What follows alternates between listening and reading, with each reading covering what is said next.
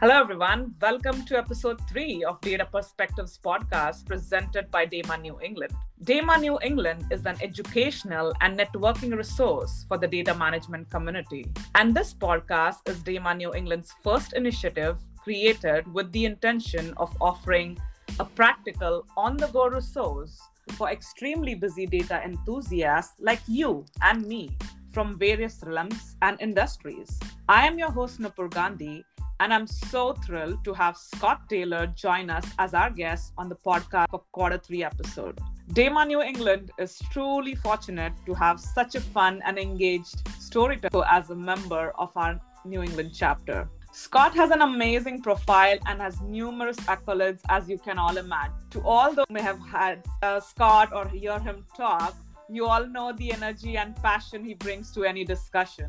And today, I cannot wait for you all to get to hear Scott's funny witticisms, analogies, and numerous takes better data storytelling and data management. A little bit about Scott.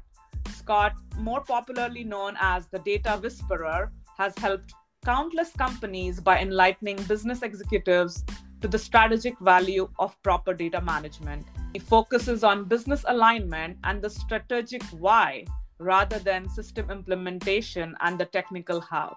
As a principal consultant for Meta Marketing, he helps enterprises and tech brands tell their data story.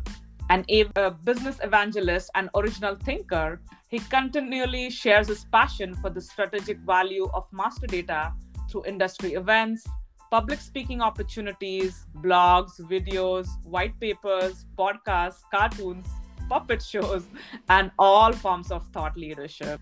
His new book, Telling Your Data Story Data Storing for Data Management, is available now. And we'll surely get into that uh, in the podcast. His long list of accolades are Data IQ 100 list, uh, Who's Who in Data Management, CDO Magazine leading data consultant, Thinkers 360 top 10, uh, five times data marathon host, Dataversity top 10 blogger. Uh, he lives in Bridgeport, Connecticut, not too far from uh, where he often kayaks in Black Rock Harbor. And as if all his accomplishments were not enough, he can juggle pins and blow a square bubble. Oh my God, that's super creative. And with that, welcome to the show. Uh, so fortunate to have you on the podcast. And I'm super pumped to get to experience and share your energy as well as unpack your career journey with our audience today. So without further ado, we'll get going into the podcast Q&A if you don't mind. Uh, well, first of all, thanks for having me. Great to be here representing the local chapter, my local chapter of DAMA. Thanks for the wonderful introduction and thrilled to just talk about data storytelling for data management. Awesome uh, so exciting. And I have like an action questions item, so I'll get going on those. Bring them on. Uh, We're ready to go. That's awesome. so, from a corporate professional uh, to a podcast host, and then now you are an established data content creator. Uh, and of course, undoubtedly, you are one of the most funny, witty, and innovative thinkers in data industry. So clearly, from a corporate professional to, to this innovative thing, uh, that you do, you've pretty uh, come pretty far. So, do you mind sharing your data story with all of us today?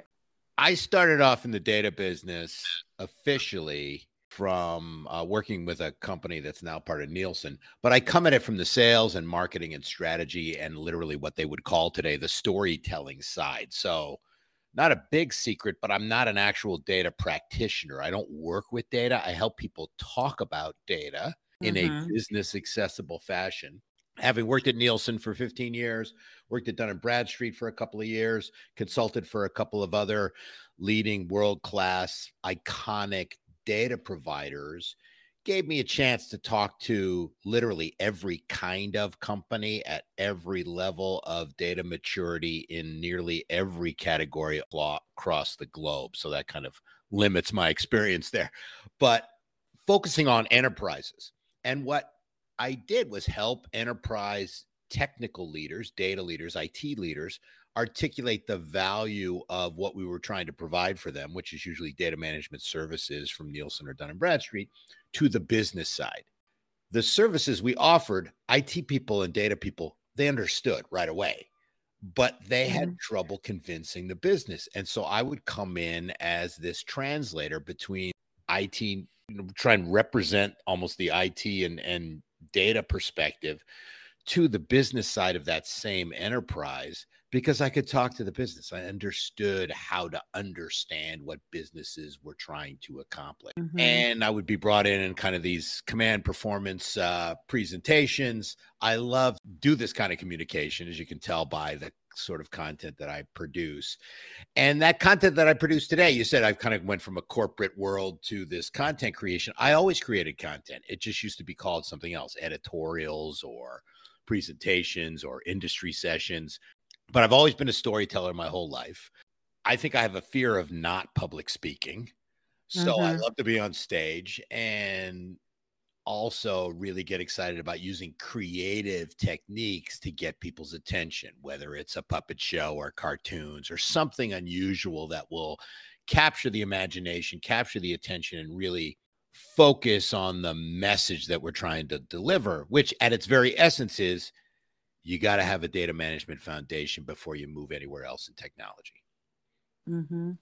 That's awesome. Thank you. Thanks for uh, sharing your story there. I, I would like to build on that question.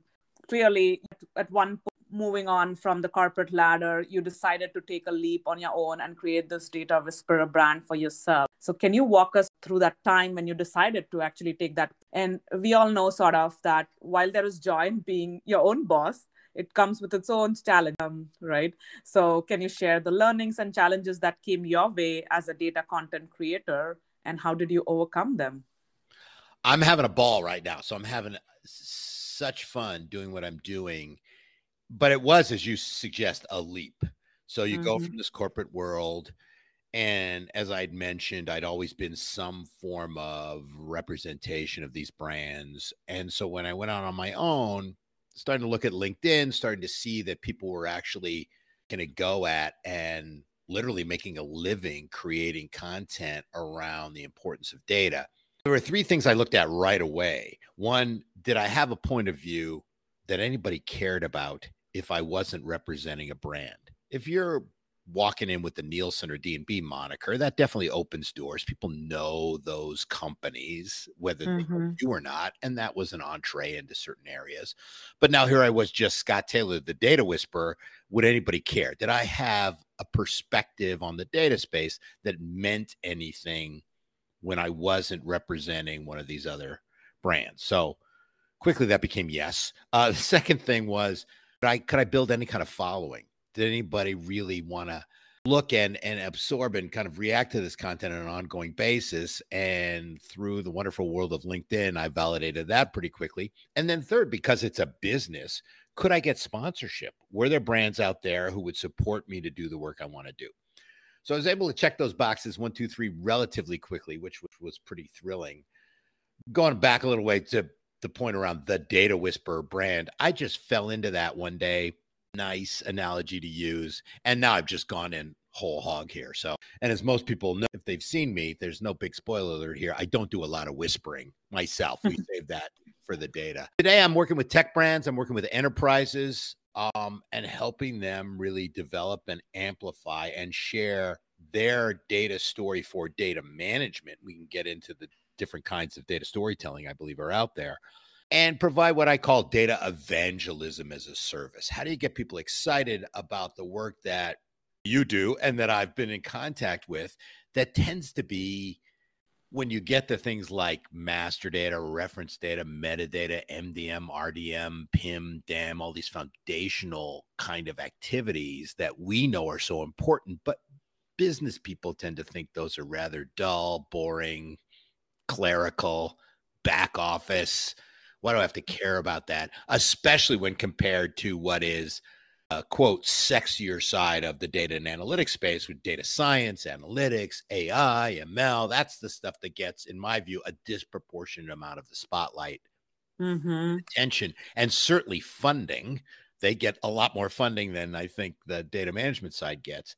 Yet none of that stuff works without the work that folks who belong to DAMA and are part of the data management community do.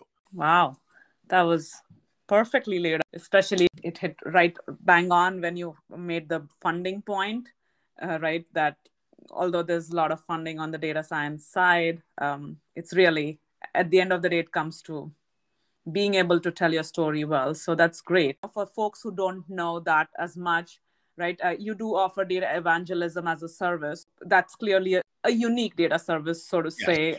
you want to uh, enlighten all of a little bit about that? Gartner will never do a magic quadrant on data evangelism as a service, but it's a way to get people excited. So, for instance, just did an internal event for a bank in South Africa. The beauty of you know virtual delivery is um, could just do my uh, office here. Not that I wouldn't love to travel over there, but the purpose of it was the CDO was bringing his whole team in, and they've got an ongoing series internally at this bank, and they bring in the business side too, and it's all about reinforcing the importance of the data work they do. So I came in and did my hour or so. We took questions. I gave away a couple of books, but it was really to hone in on the importance of the data management side of their activities. And I'll speak at uh, conferences. I do keynotes at, at, at various different conferences, whether it's a brand sponsored conference or an industry conference. And and attitude of an entire room of people. So that for me is really thrilling sitting there waiting on deck to go on you know, to get introduced and go on stage and looking at the whole crowd going, okay, these folks are going to feel different in a few mm-hmm. minutes here. And it's really exciting to do that, to hone. And I work a lot on that craft. You know, how do you present? How do you make sure you got people's attention? Does the flow of this presentation work? When we talk about data storytelling, if you break that into three parts, there's the data part, which I really don't talk about that much because I'm not a data expert. I'm an expert on how people talk about data. There's the story part, which is how you put that narrative together. But then there's the telling part. How do you present it? Are you capturing people's attention? do they mm. care? So there's a lot of different pieces to this whole area called data storytelling and I probably focus more on the story and telling part, which are critical for any data leaders if they want to communicate the value of what they have to offer. Uh, data storytelling. To me, I literally read it like data storytelling, but mm-hmm. uh, just understanding your logic behind it is pretty helpful and i totally agree uh, is one of the most critical aspect there so thank you for sharing that i think i'm pretty sure this will resonate with a few folks here so that's great. Having said that, um, in hindsight, I'm thinking about your profile here. You have a rich corporate experience prior to being a solopreneur and a data content creator, right? And now that we know what data evangelist is, I'm intrigued if your Nielsen, a Dun and Bradstreet experience has lent itself to the role that you're playing as a data evangelist. Directly, it was absolutely a direct line from the work I did at Nielsen and Dun and Bradstreet and with other companies to what I'm doing today. I had to frame what I was doing to make it more relevant to some broader themes in the data and analytics space versus representing a brand like Nielsen or Dun and Bradstreet. But that leap wasn't a very big one and I focus on really, really, really basic stuff. Most people talk about where data ends up, analytics, dashboards, even the analytics, data storytelling. I focus on when data starts. Somebody has to, right? Got to mm-hmm. look at where where it starts, and you can boil my entire data philosophy down to three words: truth before meaning. You have to determine the truth in your data, which is what I believe data management does data governance, data stewardship, important activity that get the glory they deserve. But you've got to determine that truth in data first before you derive meaning out of it through analytics, business intelligence, data science, AI, ML, and so on. And it's not chicken or egg here. It's, you know, which one do we say? It is egg and omelet. If you do not have the truth, you will not get adequate meaning out of it. Really grounding it in just basic foundational words. Personal technique I use to do the work I do is how few words can I use? Hmm. In this case, all right, I can boil it down to three words truth before meaning. Everything I do, whether it's a puppet show or a white paper, is going to go back to that idea. And if you're trying to create content on your own or a personal brand on your own or understanding where your perspective is, it's good to hone it down to some really basic philosophical principles and stay as true to those as you can.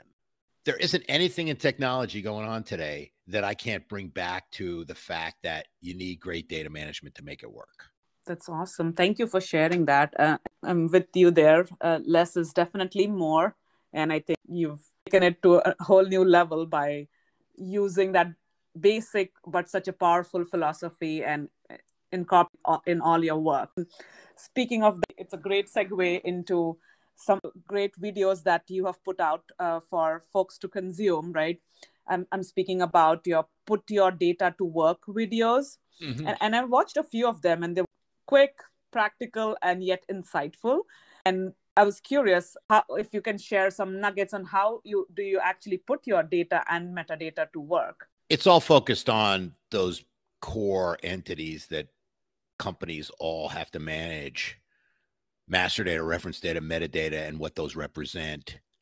Always focus on those kinds of things in the basic domains in master data, customer, vendor, partner. The holistic view is the data about relationships and the data about brands.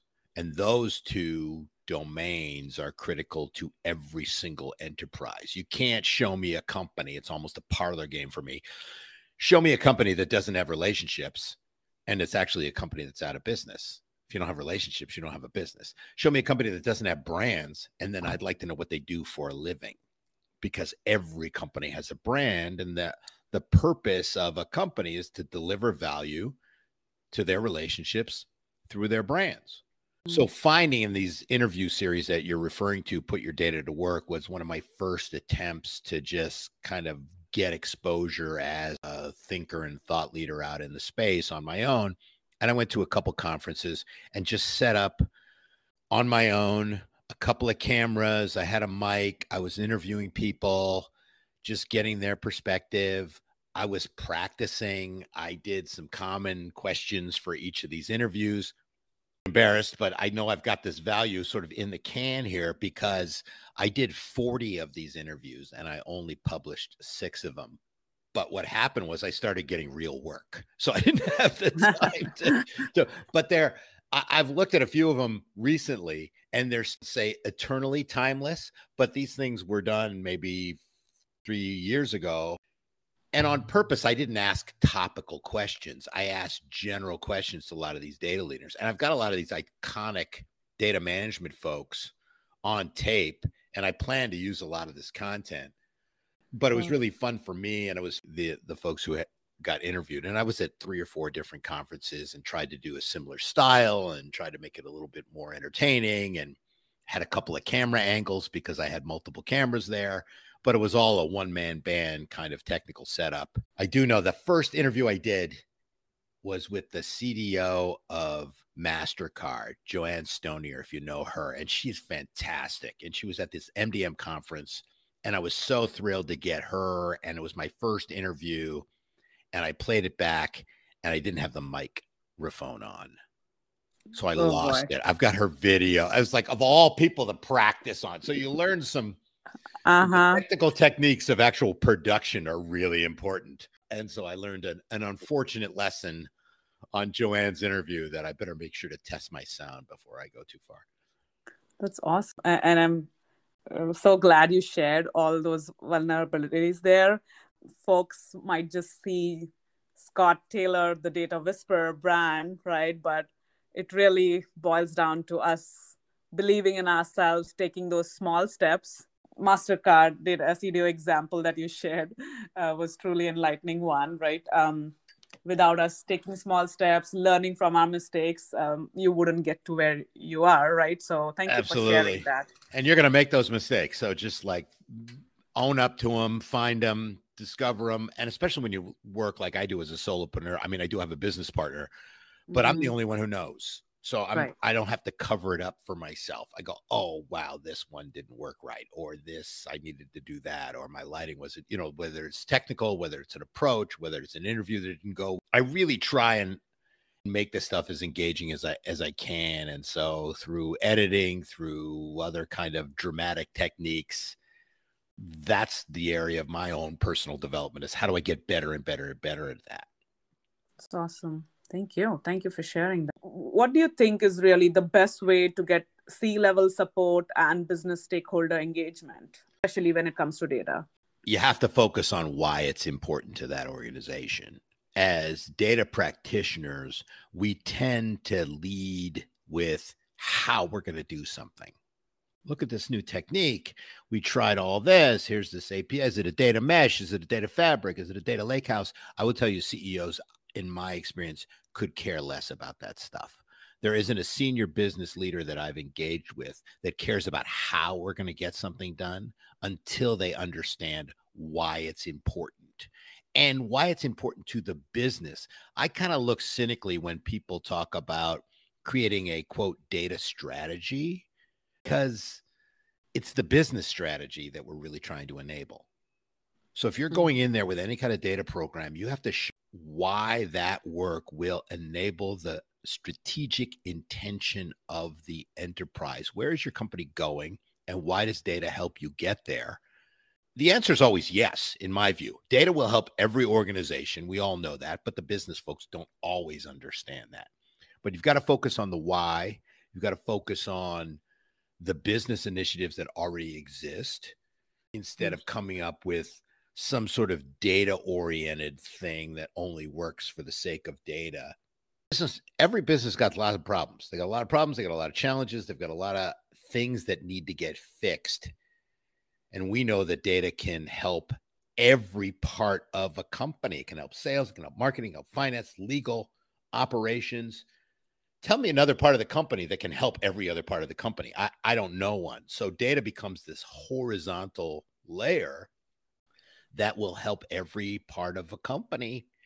And if you do it right, you can actually help multiple departments with the same record if you've got a well stewarded, you know, expertly governed customer master and product master back to relationships and brand. But think about getting in front of these executives. You got to know your stuff. You got to be ready to present in a compelling way. Your first couple minutes are the most important. So, I mean, I could talk all day on this, and literally, I wrote a book about how to present to business executives the value and, and, and power of data management in specific. But a couple of quick tips are you, you better understand your business and you better know what your executives are already talking about. Mm-hmm. And as mm-hmm. a tip, I will tell you your exe- your CEO is not talking about the need for data quality. They're not talking about the importance of data stewardship. Those are means to an end. And if you walk into your board meeting and say, we need funding for this data quality initiative, if they're polite, they're going to ask you why. If they're not polite, they're going to say, why are we even in this meeting? What are you talking to us about data quality for?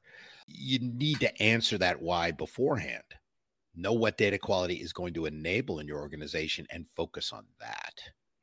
Great words of wisdom there, right? Um, I think that's the missing piece that most of us face, right? Or don't think about it as much when we talk to management or think of uh, preparing for a meeting or, or for sharing something with the management right and so bring a great segue to to one of the pieces that i want to hit upon and um, you covered that pretty much uh, about your great book telling your data story right? Uh, it clearly has an amazing feedback.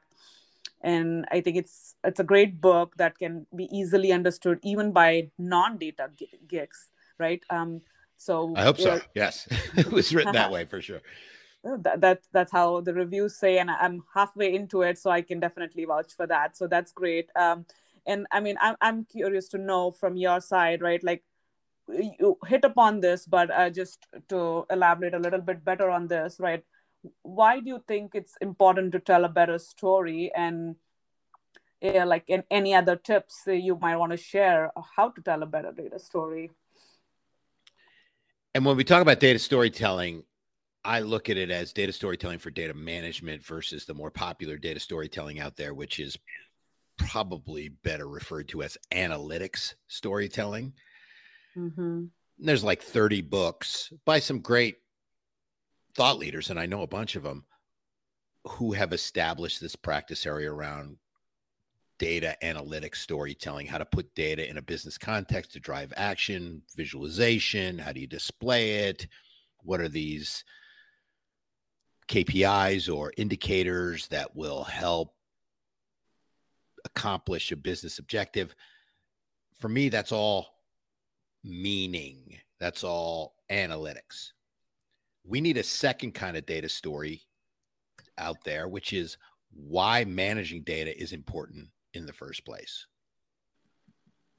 Mm-hmm. Why we need to focus and invest in data management and all the kinds of things. You know, every spoke of the DMBOK wheel needs to get funded and needs to get engagement and support. And from this career of doing that on a project basis or kind of a one by one basis with companies when I was at Nielsen and Dun and Bradstreet, I realized there were very common themes, challenges, initiatives, objectives across the enterprise space.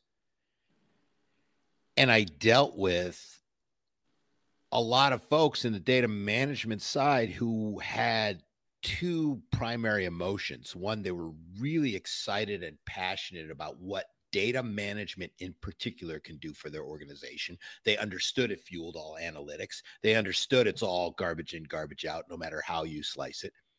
Yet they were also extremely frustrated because people didn't listen to them. They weren't giving them the funding, they weren't giving them the support, they weren't giving them the engagement. And I listened to all this talk in the industry about data science, data literacy. It's like, where's the voice of data management and all that? I didn't hear it. I didn't hear it declaratively enough. I didn't hear it boldly enough. And another reason for this frustration and something I pick on a lot is that analytics people, I'll kind of bifurcate the space again just for dramatic effect, you know, truth versus meaning, analytics versus data management. Analytics people tend to kind of put down the data management side, put down data. An example, you've got an analytics leader, and I've seen this over and over again. They get up at a conference and they say things like, you know this data is worthless until we turn it an, into analytics or or our data is just a cost center until we add business intelligence it's like why do you have to be that way why does it have to be a zero sum game mm-hmm.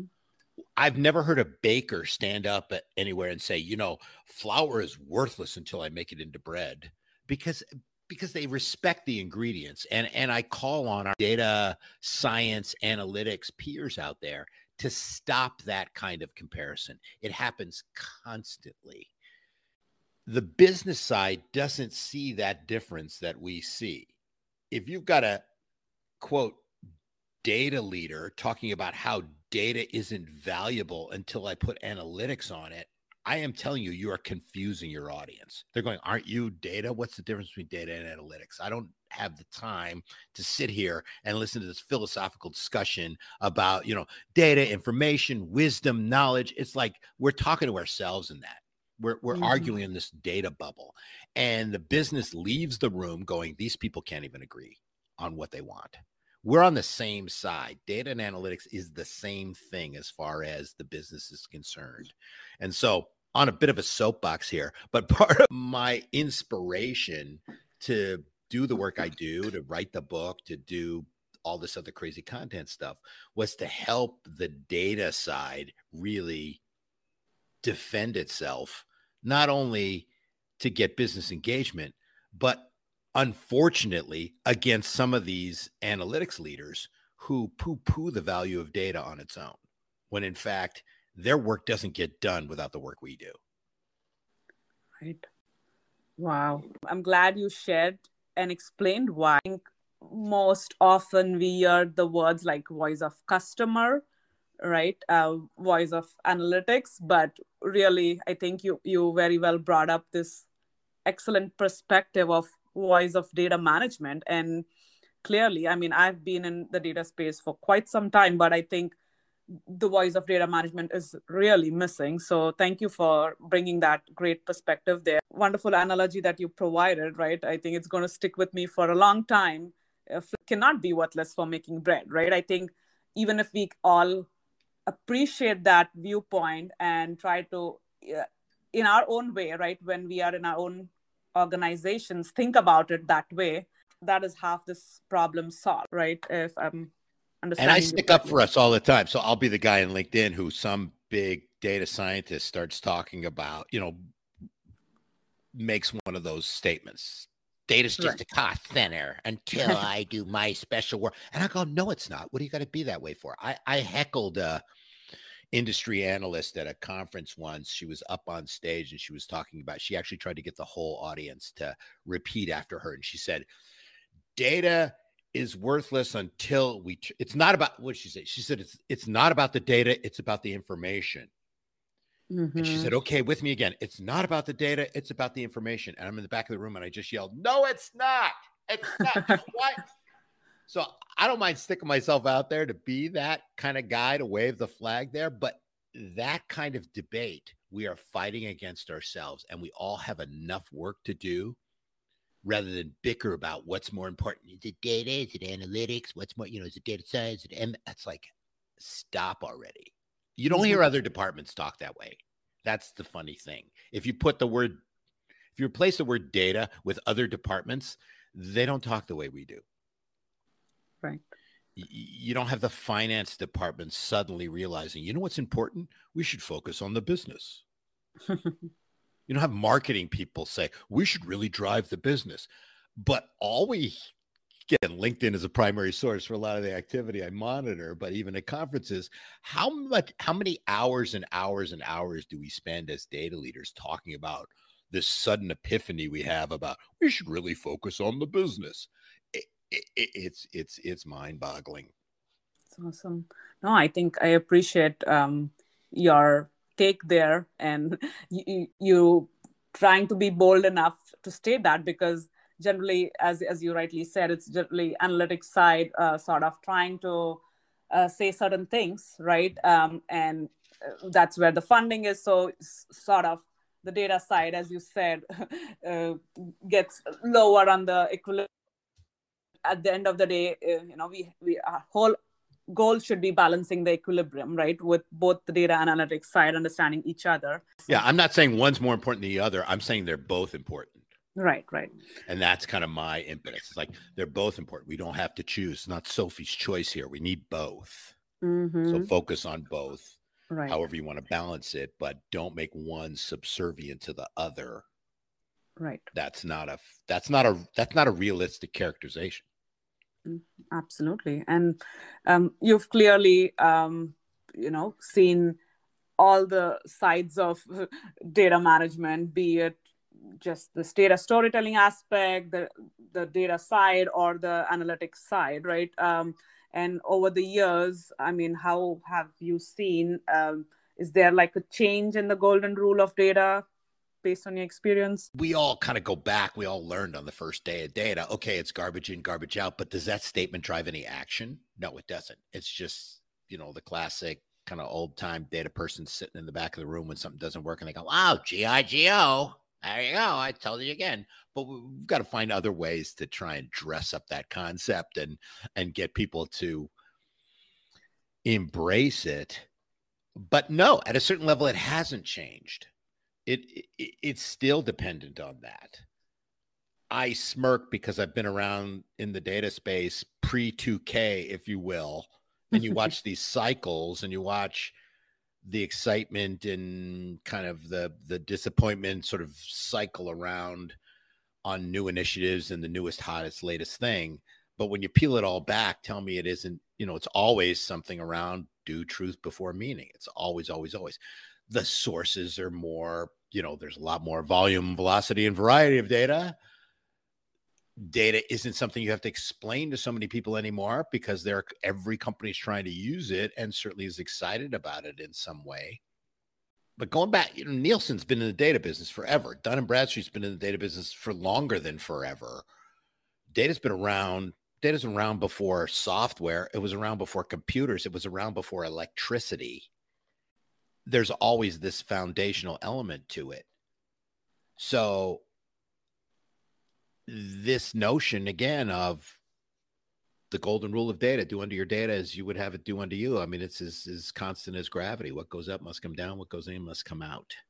If you have an initiative, no matter what it is, that's based on technology, technology, hardware, software, data. If you have data, you need data management. So the security of the role in data management, just speaking directly to our audience, you're mm-hmm. welcome to quote me. It's data management is macro trend agnostic. No matter what the big things are we're talking about today, metaverse and web 3.0 and digital transformation, cloud and all that other stuff no matter what they were five years ago, no matter what they're going to be in 10 years, if it's going to be based on technology, you're going to need data management. And these basic principles are always there. And every one of those new, fancy, exciting things we talk about, when you peel it back, when you look at what makes it go, you will always find these atomic elements of master data, reference data, and metadata.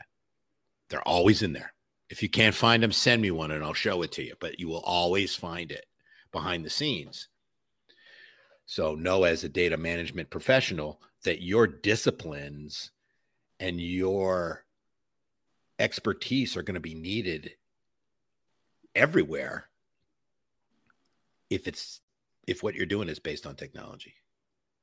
Wow, that's amazing. Uh, thank you for sharing that. Um, and speaking of uh, master data management and reference data management, um, I've seen a few uh, simple yet powerful ways of how you explain reference and master data management. Can you simplify what reference data and master data management would be in your own way? Master data as the classic nouns of the business relationships, brands, customers, vendors, partners, prospects, patients, citizens. We have different terminology for what those are, but they're all relationships, brands, products, services, assets, materials, ingredients, locations, the things we make, the people we buy from and sell to and partner with. I think in the context of, let's say, rows and columns, master data are the rows, analytics are the columns the columns are about the rows. And if you don't have the rows right, then you don't know what these other analytics attributes are about. And anybody knows taking two spreadsheets and trying to bang them together, it's really easy to add columns. It's really tough to align the rows. So you don't have the master data right. Those rows aren't going to align. Reference data, more those standardized values that are used across industries really important to use reference data first. See if your master data things are already in reference data. I'll give you a mildly technical tip because that means they're standardized across an industry and you don't have to come up with. Let me give you a really ridiculous example a new set of abbreviations for states. Metadata, data about data, meta metadata, data about data about data. Seinfeld data is data about nothing. These these core concepts, these are all things that every data management person should really truly not only just understand but be able to articulate back again to the organization in the right context. I've got a great friend who I met in the data space who was an enterprise data leader across a global organization and a true expert in in in metadata. And his trick was, and I quoted him in the book. His name is Peter Kapoor. It was kind of like the Fight Club rule of metadata, which is if you want to work in metadata, don't talk about metadata to the business because they're not going to know what you're talking about. It's going to scare them away here. It's not something that you want to try and introduce or explain or sell to somebody until later. So his approach was he fed it into these business processes the business loved it. He went back and said, okay, that secret ingredient that made all that work, that's something we call metadata. So now this is why you got to fund this initiative. But he doesn't start with that. He doesn't mm. start with what the ingredients are. To use my other analogy, he starts with, don't you love this beautiful loaf of bread? Not, we're going to use this yeast and flour. Mm-hmm. So it's just a lot of it's in the positioning, a lot of it's in in in how we articulate it, which is part of what storytelling is all about. No, that's great. Um, for giving actual practical tips and can keep going on and on. I, I can keep I, going on and on. That's for sure. You know me. So that's all I do for a living. sure.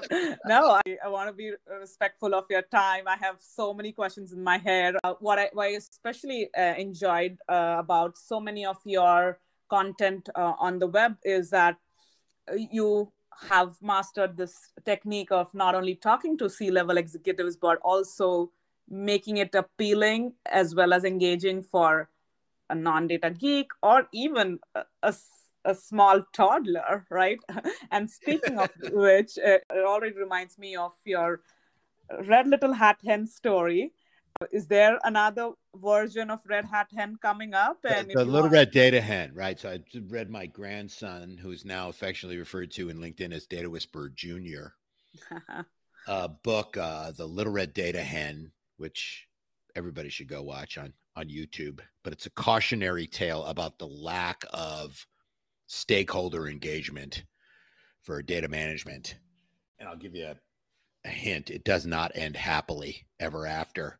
So, as I mentioned, it's a cautionary tale, but it was fun. It was like, how do you take something that everybody already has an understanding of this little red hen story who wants to go make the bread and who's going to help me make the bread? And the cow says no, and the pig says no. And I kind of retranslated that into who's going to help me manage the data, or whether it's the puppet show I did with the CDO, the chief dog officer, and the ITB, who only speaks in buzzwords and their dialogue back and forth, which the discipline for me was every line had to either be a setup or a punchline. So that was really fun.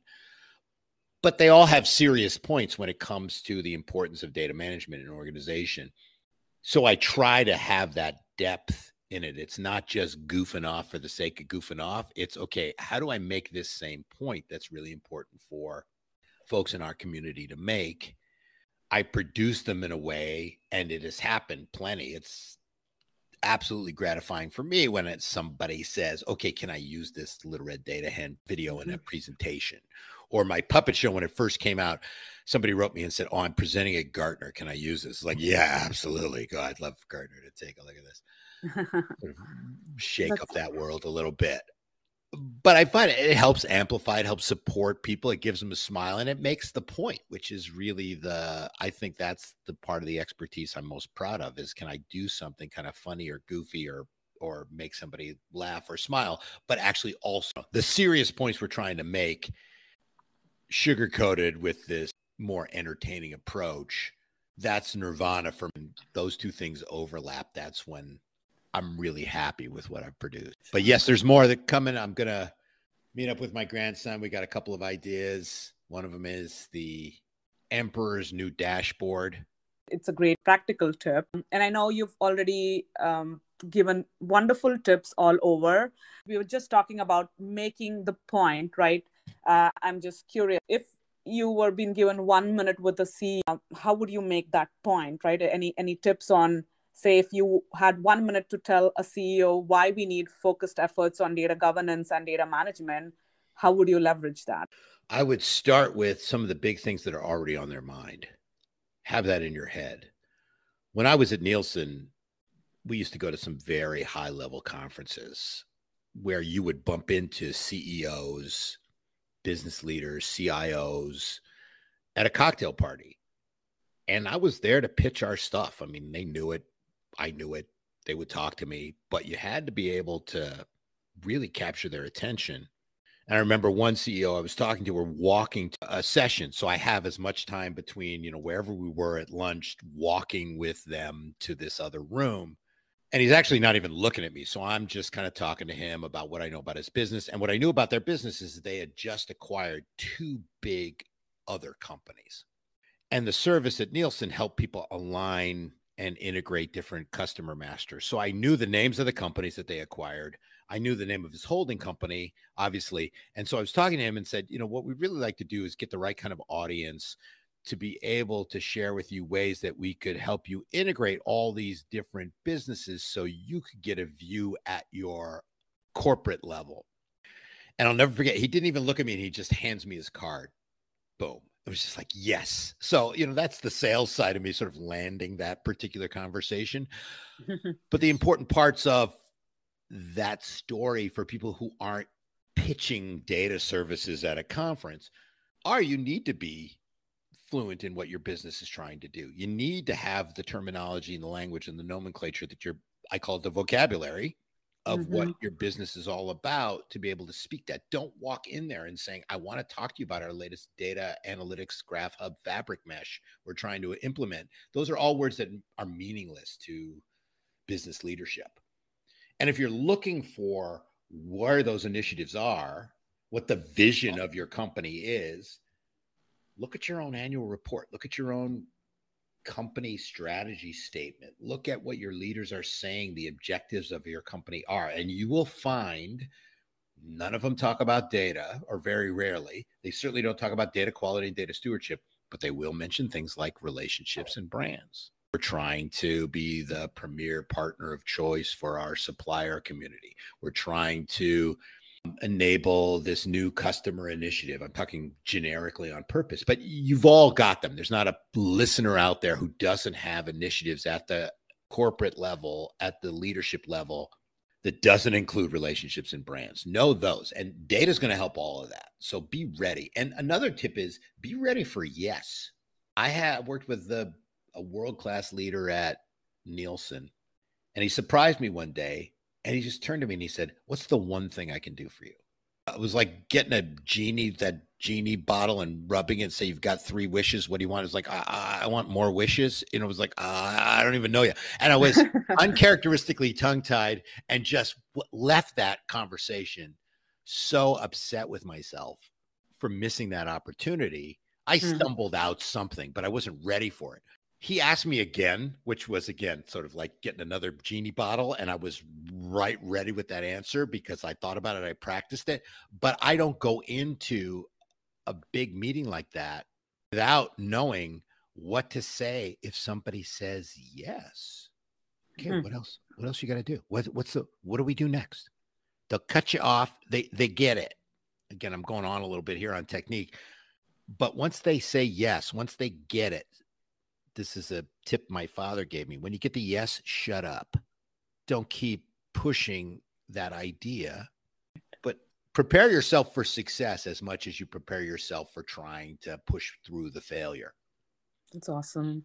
Thank you. I think the last point really brought it home. As humans, we tend to always sort of focus, oh, what if this goes wrong, right? Um, but you're really making us prepared for the real big uh, situation in our life, right? What if they say yes, right? We should be thinking more around that positive perspective there. So that's great. So thank you for sharing that. And these are truly practical tips that I can't wait to apply as, as I speak just within my team or to, to, to my management too. And I'm pretty sure folks who are listening can apply the same as well. So thank you so much, Scott, for sharing all your years of expertise, uh, being candid here with us. Having said that, I'm pretty sure everyone here would be very curious to know how do you keep yourself inspired, right? Does Scott Taylor, the data whisperer, lean into books, podcasts, or people for his inspiration? I'm super active in LinkedIn. I run with a group of other content providers who are really fun. Most of them are on the analytics side but we've all kind of created this group. We all support each something I did not expect at all, but I built some real true friendships literally through interaction on LinkedIn. What's fun is there's a wide variety of, of a group. There might be 10 or 20 of us at a time sometimes, but they're all creative. They all produce things. They all have shows and podcasts and do events. And so the courses that we we all create stuff. So it's it's fun to kind of talk shop with each other about technical things about approaches about a brand we might be working with. And i find that kind of inspirational on the business development side or just the technique side. In terms of the work i do and ideas i have i have way more ideas than i can actually produce. Hmm. and this is just me i've always been a creative guy looking for kind of the fun or the where's the joke in that where's the fun thing in that but i also because of so many years in data space i kind of see through the conversations and see the importance of data management behind those you listen to cnbc and you listen to these it's actually an exercise some of you might want to try and you hear the ceo of some company talking about what they're going to do with that company. And more than half the time, I'll just like, I'll turn to my partner and go, well, that's not happening without master data. You know, whatever it is, it's just, the, believe me, they did not say master data, but they were talking about some kind of customer initiative. And I get inspired by all kinds of stuff, whether it's a goofy kid thing, whether it's some cartoon that I remember, whether it's trying to do a parody of something that uh, I see and trying to take a data twist on it. My challenge is kind of buckling down and saying, okay, I need to execute that idea. That kind of balance we have to we have to manage. So I'm fortunate in that I don't have any trouble sort of finding inspiration. For me, it's nailing that inspiration down into something that's a deliverable that I can then push out or, or, or use in some way. So I'm always finding inspiration everywhere. Awesome. That's so great to hear. Um, and up next, um, I would like to ask one of my personal favorite questions. You've already given a lot of nuggets of wisdom here. Um, uh, any any final words of wisdom for the aspiring data enthusiasts listening to our podcast? Just really stick to what you know. I, I let me back up a little bit. If you're in the data side, a piece of advice I give everybody in the data business learn your business. Learn your business. Don't apply. Data is part of the business. It's not the other way around. And when we think about data, a lot of us in the data bubble think that data is the most important thing going on. And I know I was joking about, you know, okay, but it's about the business. You got to learn your business. I mean, the advice I gave my children when they went into business, you can't, it's impossible for you to know too much about the business you are in and understand it from a non data perspective. What do you sell? What do you make? How do the goods that you produce, how does that product or service bring value to the end user? Is it manufactured? Is it delivered over the web? Is it learn the logistics, learn the operations side, learn your brand positioning, learn about the products and services you provide, the geographies you're in, the different go to markets. When I was at Nielsen, a really fun approach, and I loved doing it, it was so fun to go to a company and how the stuff they made got to the people who used it.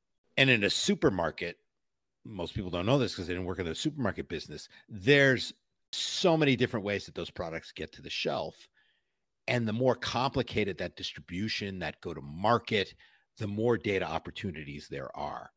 And you will find them. So go into learn your business. And if you move from business to business, you'll start to see these trends, these themes again, marketing, sales, operations, finance, data, IT. The challenges are really more the same than they are different across enterprises. So it's extensible when you look mm. at it at, from a horizontal view. Business at its essence is business, and they could be very different externally, but at their core, it's like people. People are still people. so, you, you know, we got arms, we got legs, we got organs, we have emotions, and we are the more same than we are different. And the same thing with business. But, you know, long winded way of reminding people again learn your business as a data leader, and you will find opportunities and you will be embraced by those folks who, frankly, need to give you the money to do what you want to do. Wow, that's amazing. I'm pretty sure everyone uh, will resonate with it, no matter even aspiring data enthusiasts, but non aspiring ones too. So thank you for sharing that. Um, with that, um, I want to be really mindful of your time. Uh, I'm so happy that you've spent so much time with us and you've actually been more generous with us today. Um, so uh, we'll try to wrap this up a little quickly as much as we could. Uh, so uh, the last part, we end our podcast with a rapid fire round. Um, so I want to uh, like ask you a few questions, uh, and we can just uh, get to know the other side of Scott Taylor. So uh, I'll, I'll, get going on that. Um, any management book or resource you live by? I mean, I live by LinkedIn. I live by people's webinars. You know, to try and find what's going on in the data space because I focus on how people talk about it. I want to hear how people are talking about their data initiatives. So I'll sign up for a million webinars and I'll just listen to the first five ten minutes, how they set it up. That's the part I'm really interested in. I'm not interested in, sorry, all you tech brands out there, I'm not interested in the demo. I'm interested mm-hmm. in, okay, how do they characterize the, right the nature of the market and do they do they even do that do they even bother to talk about the problems and challenges and what their service will provide or do they just jump right into the demo or an industry you know industry leaders as well i love to hear how they kind of set that stuff up so i'm constantly looking for those sources to uh, hear how people talk about data yeah, that's awesome thank you thanks for being candid and bringing your own spin to that question. I appreciate that. Um, with that, the next question is you don't feel accomplished until you. Until, in terms of the work I do, until it really feels right to me. I will work way too long on editing a video because I'm addicted to timing. Does this work mm-hmm. this way? Does it, you know, I've rendered this video and I come back in this little jump cut doesn't feel right or that word doesn't sound right or and I love that. I mean, I love that part of the craft of just making something really sing. And whether I'm writing a blog, whether I'm doing a video, whether I'm doing a presentation, it's constant. It's like, all right, until I till these things fall together. And then it's really fun to see, okay, if I move this from the back to the front, everything else makes much better sense. So know that of yourself too. If you were you're putting a story together, it's not always that first draft or the sixth or the tenth sometimes. And on occasion, it'll be that last minute when you realize, oh, if I just move this from here to there, mm-hmm. or I just cut this part, it flows so much better. And that's a absolute personal feeling of accomplishment for me when that when when the timing works. So I don't feel accomplished until the timing works. Wow, that's so well said. I cannot wait to apply it to my podcast editing and like re-listening to some uh, videos and takes here. Uh, so thank you for sharing that. Um, yeah, uh, I, I, knew we are going to have a couple of laughs in the session, and I'm already having multiple laughs here. So uh, yeah, uh, I'm, I'm, loving already all of this uh, session this that we are having. so the last question is a fun fact about yourself. I already talked about in my bio. You already mentioned I can juggle pins, I can blow a square bubble. Something else I'm particularly proud of is I, I know my way around the night sky pretty well. I was always interested in astronomy, not astrology, but astronomy, planets, phases of the moon, constellations. I've got a very wonderful telescope. And I know my way around. And it's fun because most people can pick out two things in the sky the mm-hmm. sun and the moon. I mean, challenge me was like, pick out. My father was classic with this. He would go, everything looks to me like a dipper. I don't know which one is, but I know my way pretty well around the sky, constellations, different star names. And it's fun because then you start to, it's similar to, you know, the need for master data and reference data and metadata. Once you can see these patterns in the sky, these asterisms, or even the full constellation, you it you never don't recognize them. So that part for me, and I'm always learning stuff because the sky's always changing and you're always finding new new views and and and and new things there with a telescope or or not, even with the naked eye or binoculars. But I'm really that part for me is really fun. Just knowing your way around the sky. If you don't look up, you're going to think you're the highest point. You got to look up. You got to see that perspective in a in a way and realize you're just a you know teeny grain of sand swirling around in this giant mass of, of, of space out there to get wildly philosophical but it is really fun to know okay there's jupiter there's saturn there's mars people go what really i thought that was the north star no that's these are planets so it's fun mm-hmm. to know your way around the sky Wow, that's uh, we'll need a whole another session just to listen yes. uh, and hear you talk about it. So we'll reserve that for another session. But thank you for enlightening us um, and I mean, uh, it's it's great. I, am definitely one of the persons who knows two things: sun and the moon. and sometimes I can identify Mercury because it's red. um, but yeah, Mars I, is red. Mercury is particularly hard to see. So Mars is red. Saturn sorry, is out. Yeah. There's mm-hmm. two orange ones and two white ones that you can see. Mars and Saturn are orange. Mars brighter than Saturn, and then Jupiter and Venus are white Venus being brighter than Jupiter. But there's basically only four, well, five planets if you want to count Earth, but there's four planets that are easily viewable in the sky. And once you start to see them, you can recognize them everywhere. Wow. I didn't know I'm going to have some astronomy lessons uh, today. So yes. thank you. A little bonus great. for you. Yeah. appreciate all your time. Uh, one last question before we let you go is uh, if the audience would like to reach you, what's the best way for them to connect with you? Find me on LinkedIn. Please follow me if you like any of this stuff. I've got a YouTube channel as well. My website, metametaconsulting.com. We're about what it's about. No, we're not changing our name to Facebook, Facebook. We're staying meta meta. but all those sources, if you want to reach me, DM me in LinkedIn is the easiest way. I am fairly responsive, but I got a great following there. And I always put everything I do new out there. And then all my other content sitting on my website with links to the stuff I do. The book I've got is telling your data story, data storytelling for data management, 99% buzzword free. That's the guarantee of the book. That's on Amazon. It's also on technicspubs.com, who is the publisher of the DMBOK 2 as well. Particularly proud of if you Google Scott Taylor data or you Google the data whisperer right now, I finally come up above the fold. So after all these years of kind of organic content being pushed out there, Google has recognized my activity in some nicely structured way. So I shouldn't be too hard to find. That's awesome. Thank you. Thanks so much for sharing that. And cannot thank you enough for all the time that you spend uh, both in prepping up for this meeting and with this podcast recording. We are truly fortunate, as I kept saying, and I cannot reiterate how much uh, fun I've had and as well learned so many good things and tips from you. And I'm pretty sure the audience listening to us felt your energy and learned so many great tips. So thank you, thank you so much from everyone here. Hope hope you uh, had a good time as well. And oh, um, oh, thank you too. No, this was great. Thanks for having me. Hopefully, uh, we would love to get you back, uh, and we'll uh, connect more on that. So thank you so much, and have a great rest. And with that, I'm also want to thank everyone who tuned into today's session. Hope you all enjoyed it. And for unpacking more such data insights and knowledge sessions, feel free to join DAMA New England and consider being a member of our DAMA New England chapter.